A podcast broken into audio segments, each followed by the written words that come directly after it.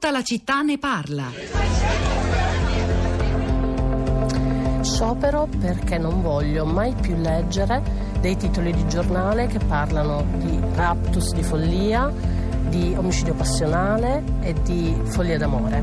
Deve cambiare questa dicotomia dove eh, nessuno eh, vuole in realtà comunicare ma vuole solo dare la sua posizione, dare contro senza mai cercare di confrontarsi. Eh, sciopero quindi da tutte le forme di lavoro, eh, sia dal lavoro produttivo, sia dal lavoro di cura, sia eh, da quel surplus di lavoro che è il lavoro di genere. Sciopero perché se la mia vita non vale non produco perché voglio essere considerata alla pari di tutte le altre persone. Eh, la violenza contro le donne non c'entra assolutamente nulla con l'amore e voglio che i media cambino il loro modo di parlare della violenza contro le donne.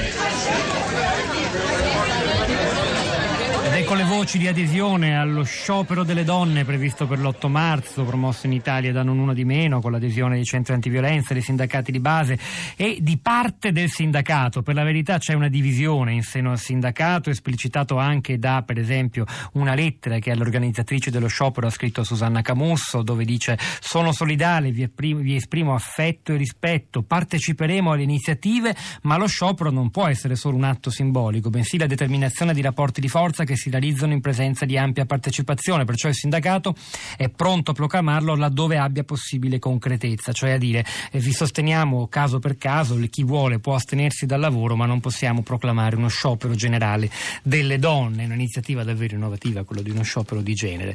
Eh, questo lo dico anche perché sono arrivati diversi messaggi che, di, di, che ci chiedevano, per esempio, ma io posso scioperare sul mio luogo di lavoro? Mi hanno detto di no perché la CGL non lo riconosce, neppure gli altri sindacati nazionali. Magari all'approssimazione approssimarsi dell'8 marzo ne chiariremo eh, questo punto ulteriore. Eh, Rosa Polacco, i social network, poi però voglio assolutamente, anzi forse te lo posso leggere subito questo messaggio di Valeria, io non so come commentarlo, lo condivido anche con voi.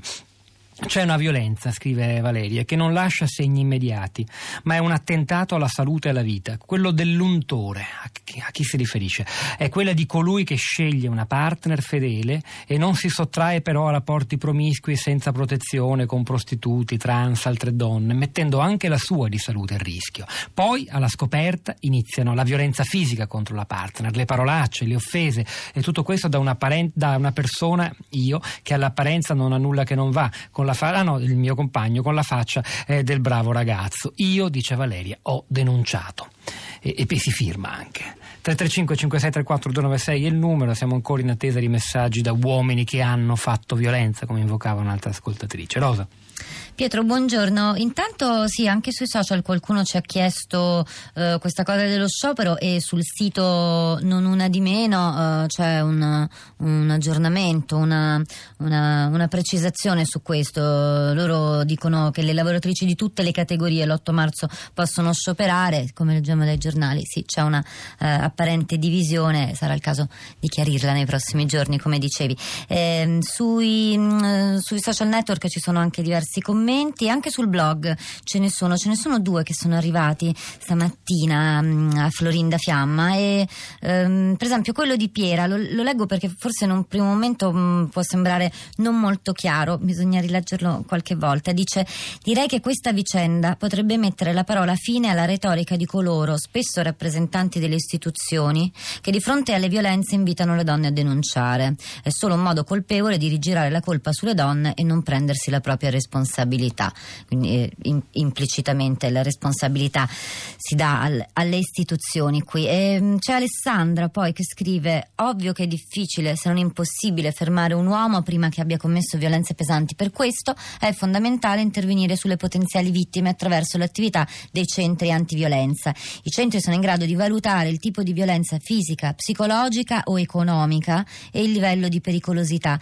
attraverso la rete di rapporti con pronto soccorso, forze dell'ordine, avvocati, psicologi, servizi sociali possono aiutare le donne a costruire un loro percorso di riscatto nei casi più estremi, possono riparare le donne in case rifugio insieme ai loro bambini se lo Stato, attraverso le sue istituzioni, non offre un sostegno concreto ai centri, diviene di fatto complice dei violenti e quindi colpevole. Ehm, Liliana dice la Corte europea ha già condannato l'Italia per il comportamento 25ennale dei tribunali italiani per il dramma dei padri separati, eh, un altro capitolo eh, che ci porta forse un po' fuori tema. Vinni contro la violenza di genere, bisogna lavorare anche sugli uomini, cioè sulle cause prime, bisogna dare forze, risorse e centri di ascolto per uomini autori di violenza.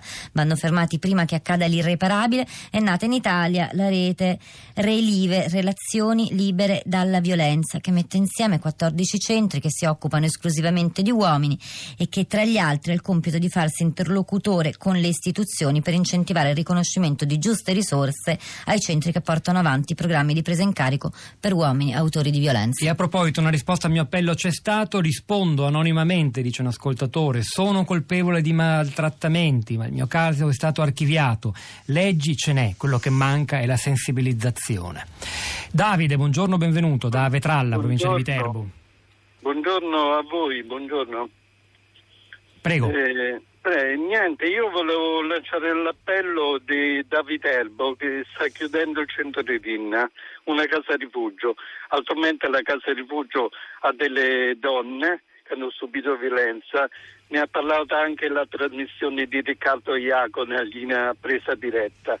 E, mm, quindi mi chiedo cosa, cosa si può fare, perché si può prevedere una, una, insomma, qualcosa di terribile essendo questa casa rifugio che sta chiudendo. Eh, questo è il problema diffuso in tutta Italia. Il senso di questa sentenza della Corte di Strasburgo è proprio questo: evitare magari eh, esiti di questo genere e potenziare i centri. Allora, il signore di cui ho letto il messaggio, che era anonimo, ha scelto di accettare e partecipare. L'abbiamo chiamato al volo. Buongiorno, benvenuto. Sì, buongiorno, Lo, buongiorno, la chiamo Gianni, ma so che è un nome fittizio, giusto? Sì, Sì. signor Pietro, buona giornata a tutte quante, a tutti i generi. Io non sono né xenofobo, né omofobo, né misogono, né razzista e ci tengo che le persone vivano una vita regolare, serena e anche se stiamo qua provvisori al mondo, eh, sbagli- mh, al di là degli sbagli che facciamo, di sempre, mh, come si dice, tollerare prossimo che sia femmina o maschio e che non succedano anche il contrario, cioè di abusi a persone che non hanno fatto niente. Gianni, ci può dire al volo perché abbiamo pochi secondi. Lei che cosa ha fatto e che cosa bah, bah, Ah, si io avuto- aspettava? io Eh. ero entrato in, ehm, in discussione con la famiglia di mia moglie, sin dall'inizio, di- da quando ci siamo sposati, e la cosa si è perpetrata negli anni. Io ero una persona seguita dai, mh, dai servizi psichiatrici, per fortuna da giovane, e mi sono liberato insieme a mia moglie del peso che mh, mh, si è aggravato con anche una denuncia da parte di mia moglie, perché io non, non facevo più vedere nessuno, davo, davo degli ordini in casa, ero diventato dispettoso, arrabbiato, era il lavoro, io non avevo una situazione sociale che non mi dava la possibilità, non mi consentiva di mettere a- a mio- mh, eh, la- le mie risorse a disposizione degli altri, ero sempre disoccupato a lavorare momentaneamente, eccetera, eccetera, e questo ha creato una forte... Non è successo niente. Gianni. Gianni, mi Siamo perdoni perché... quasi eh. al dunque di potersi puntare un coltello contro. Questo non va bene. Cioè le donne non vanno toccate, i bambini non vanno toccati, lasciate stare vecchi, bambini e donne, se ci vogliamo ammazzare ci ammazziamo fra di noi. Gianni, io Perché- non posso fare altro che adesso che rilanciare il suo appello. Noi la ringraziamo per aver condiviso questa sua esperienza e magari restiamo in contatto. Ci sarà modo di tornare a parlare anche con lei di questa storia. Rosa. Ancora un tweet, ehm, Sofia ricorda anche lei il numero 1522, ricordatelo alle donne, lo ricordiamo ancora, poi Chiara, mercoledì sciopero per la parità salariale, la lotta alla violenza passa anche dalla libertà economica. Allora, è il momento di eh, Radio Tremondo, ci sono tanti messaggi belli che andrebbero letti, c'è Raffaella eh, che in realtà, bello, non è il suo messaggio, ma dice sono stata picchiata più volte da mio marito e non era un disgraziatello qualsiasi, era un medico, ma sappiamo quanto trasversale è questa violenza. Belli sono i messaggi di chi trova valore anche in questo sforzo di sensibilizzazione che stiamo facendo tutti insieme, che dobbiamo continuare a fare. C'era Pino Berardi stamani alla parte tecnica, al suo fianco Piero Pugliese, Pietro del Soldato Polacco a questi microfoni, al di là del vetro.